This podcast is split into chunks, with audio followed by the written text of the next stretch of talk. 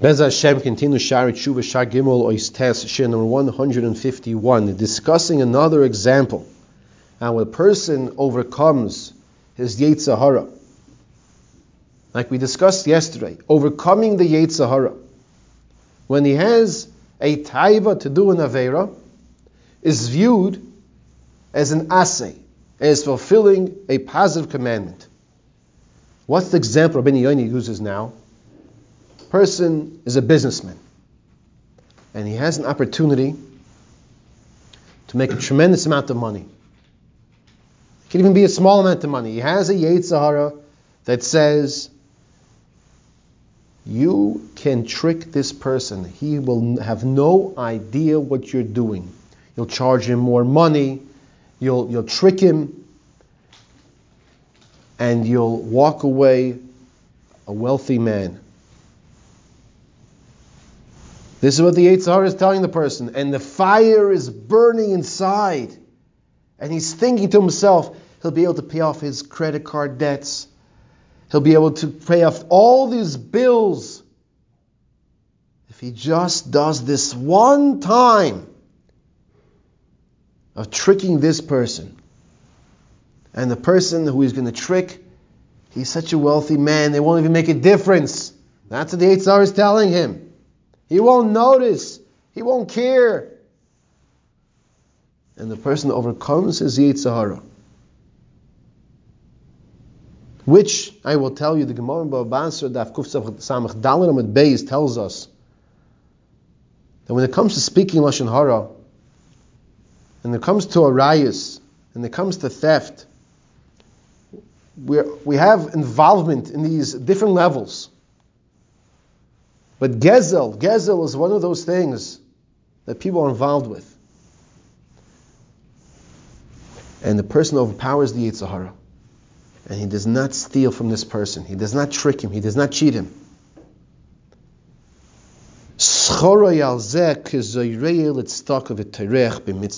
The reward for such a person is someone who does a good deed, an assay, a positive commandment. As we discussed yesterday, he implements the power of Yiras Hashem. He implements the power of Yiras Hashem. I want to share with you a story. It was the Chofetz Chaim Zurtzad yesterday. It's a story of the Chofetz Chaim, very famous story. We all know the story. I don't think I'd be able to say the story when my children ask me for a story and get away with this one because my children will say, ah, but you know that already. But it's a very powerful story nonetheless. And the Chofetz Chaim is riding on the wagon with the wagon driver, and the wagon driver sees a field, and he pulls over and he tells the Chofetz Chaim, he says, "Listen, do me a favor. I'm going to go get some fruit from the field. Tell me if you see anybody coming or looking, so I'll just quickly uh, run away from the field." So the Chofetz Chaim says, "You got it. You got a good deal." So the man goes over to the field. He's about to start picking some stuff off the of the trees or, or wherever it's the ground. And the Chofetz Chaim starts screaming, No, no, no, don't do it, don't do it. They see you, they're coming. So the man quickly, the wagon driver quickly runs back. He gets in the, on the wagon, giddy up with the horses, and they, they ride off. And he gives a shkoyach to the Chofetz Chaim. Thank you. Thank you, old man. You really, you really saved me. I don't want to get caught. A few minutes later, riding down the road, you see another field. Every, there are fields everywhere. And there wasn't even Lancaster, Pennsylvania. You have fields everywhere. He sees some more corn and some more vegetables. And he makes, he asks Chofetz Chaim, he says, You could be a good lookout man for me. I'm going to go get some fruit. You just got to watch over, make sure you tell him who's coming. And the same thing repeats itself. And the man quickly gets back and he rides away.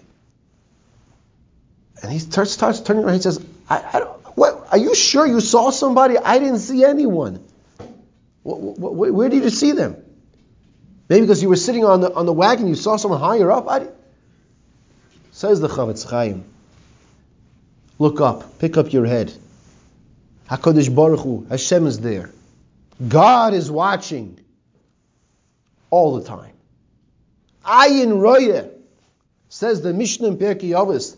The eye is seeing. Hashem's eye looks down and sees everything we're doing and the person who implements Yiras Shamayim, Gam haschara ze ikro mitzvahs esei shekovash yitzro.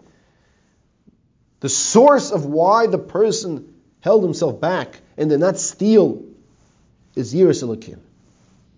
How can I steal? HaKadosh Baruch Hu says no. How can I deal incorrectly in business? And I, by the way, I want to tell you, I believe, I believe it's Rabbeinu Bachai, who tells us the juxtaposition with the parsha of the weights and measures, and then right afterwards it talks about Amalek. Says Rabbeinu Bachai. He says, why does Amalek come right afterwards?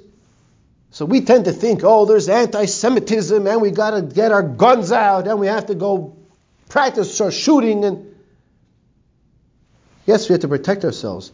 That's not how life works.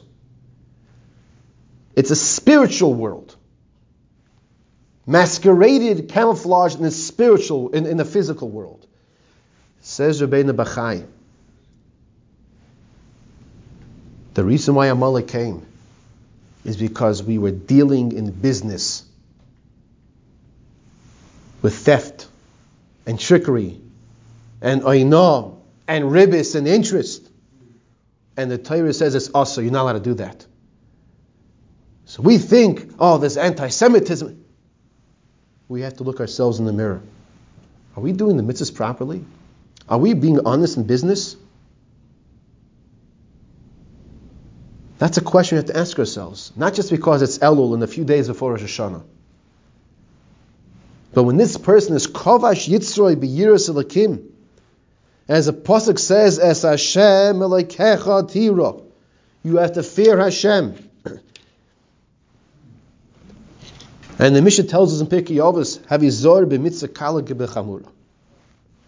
She'ena to yadeya matan scharin shel mitzvahs. You have to be careful with all the mitzvahs because you don't know the reward.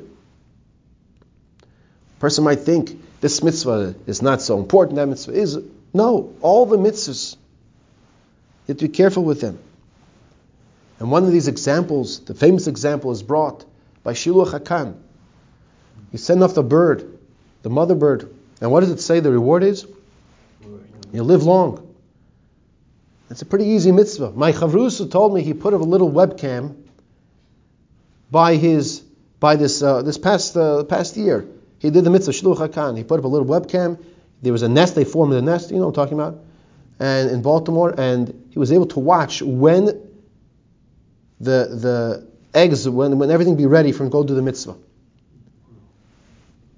And there's another mitzvah that's also we're told will get receive tremendous reward. And that's one of the hardest mitzvahs we have. It's called honoring our parents. And the reason why HaKadosh Baruch Hu did this is to come to tell us and teach us we have no idea how to fathom and begin to understand the reward of mitzvahs. And the mashal which is given in Pirkei Avos, I think by Rabbi Yoin himself, maybe the Rambam, is that you could have a field, a garden, and you can plant red roses, and pink and white and blue and yellow, whatever colors, and tulips, and I don't know the names of all the flowers, so I'm going to stop there with that.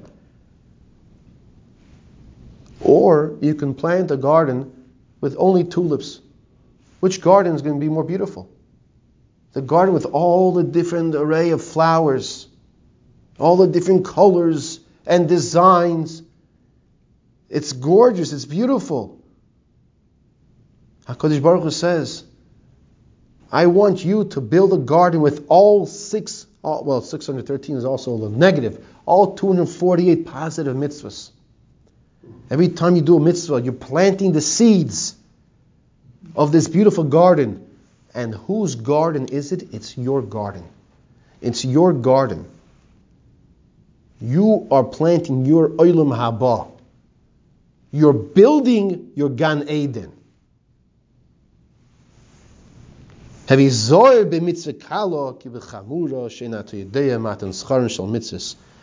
why the Mishnah tells us be careful with the mitzvah kala, a minor mitzvah, just like a mitzvah chamura, because you don't know the reward given for each of the mitzvahs.